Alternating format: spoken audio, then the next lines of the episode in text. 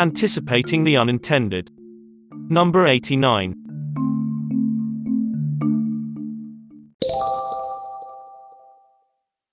Are we done with the pandemic in India?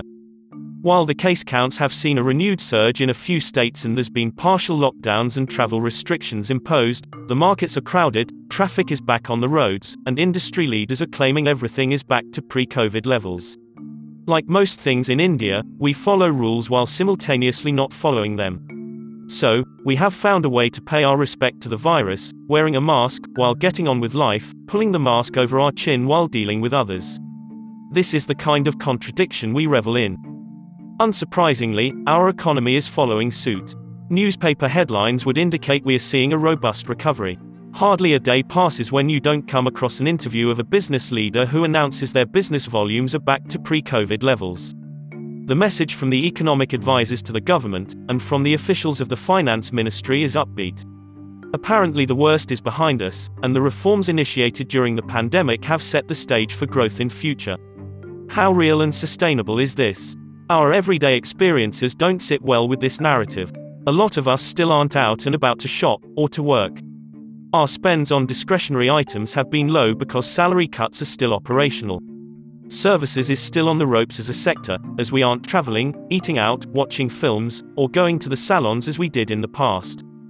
So, how's the economic recovery really going?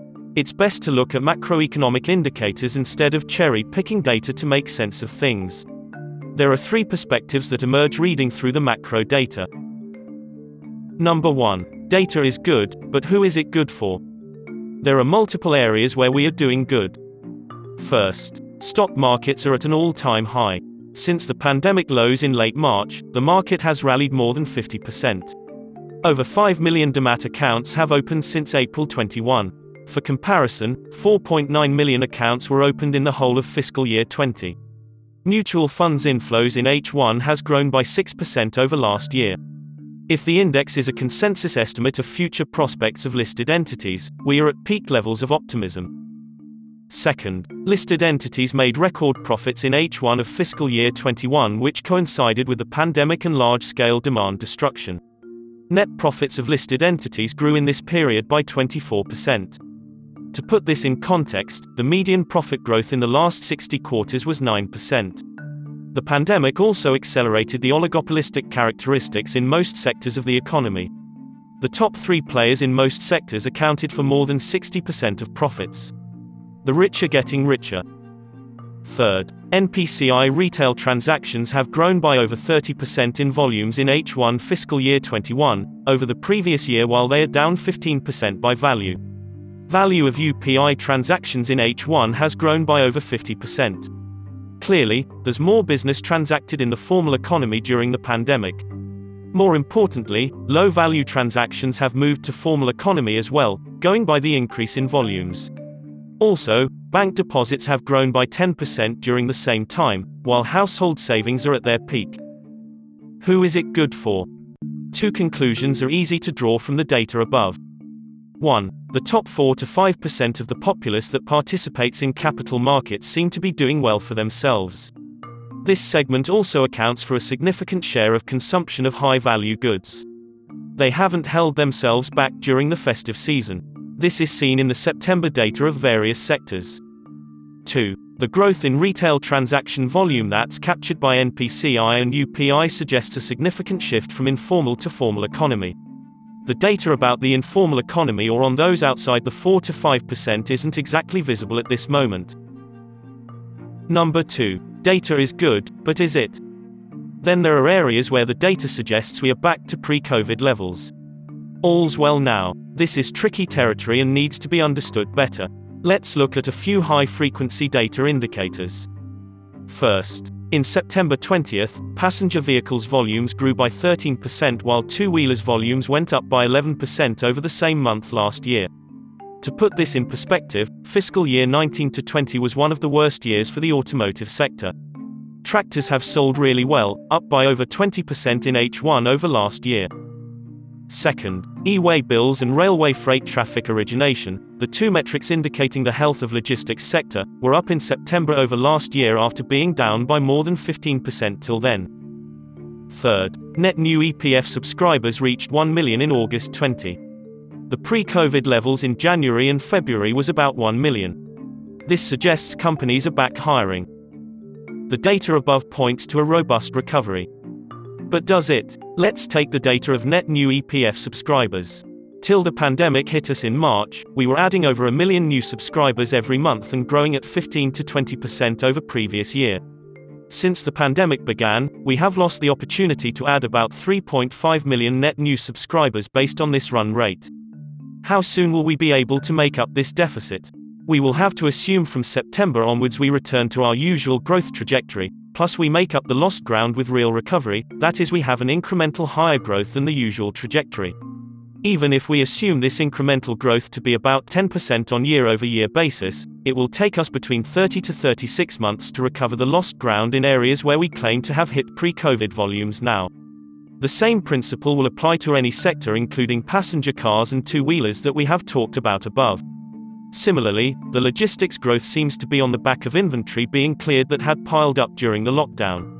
To truly recover what we have lost, will take us about two and a half to three years on a best case basis. This is a sobering thought. The optimistic way to look at this is that we have recovered to pre COVID levels in many of these areas sooner than we thought. That's small solace. Number 3. Data simply isn't good. There are multiple areas where the data isn't good at all. First, labor is under stress across the board, barring the top 1 to 2% of the working pool. The record profits seen by listed companies in H1 also come with the lowest wage increases over the past 15 years, of less than 4% year over year in the past two quarters. Companies have reduced their headcounts in this period and may have learned they were carrying flab over the years. Second, MGNREGA work demand has remained higher by over 50% in H1 this year over last. Even in September 20, the work demand was of over 24 million households was 71% higher than last year. Employment provided by the scheme has also been at over 50% higher. The 19 million households employed in September 20 was 56% higher over last year. The reverse migration of workers from the urban economy back to the agriculture sector that's saddled with low productivity and low income levels has undone years of movement away from it. Third, CPI, retail inflation, has soared to over 7.3%. This is already in the uncomfortable range. Liquidity in the system is still at all time high. The RBI will have its hands tied in cutting interest rates further to spur growth.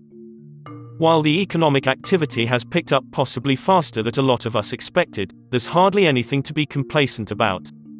The recovery is still fragile because we aren't seeing the full picture yet. Sajjid Chinoy in the Business Standard made a pertinent observation in this article linked on screen.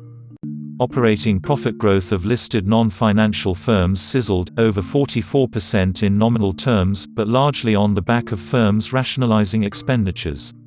Recall on the income side, GDP is simply the sum of economy-wide operating profits, pre-tax wage incomes, and indirect taxes. If GDP is poised to contract in the July to September quarter, yet listed company profit growth is so strong and indirect taxes are recovering quickly, what does that tell us?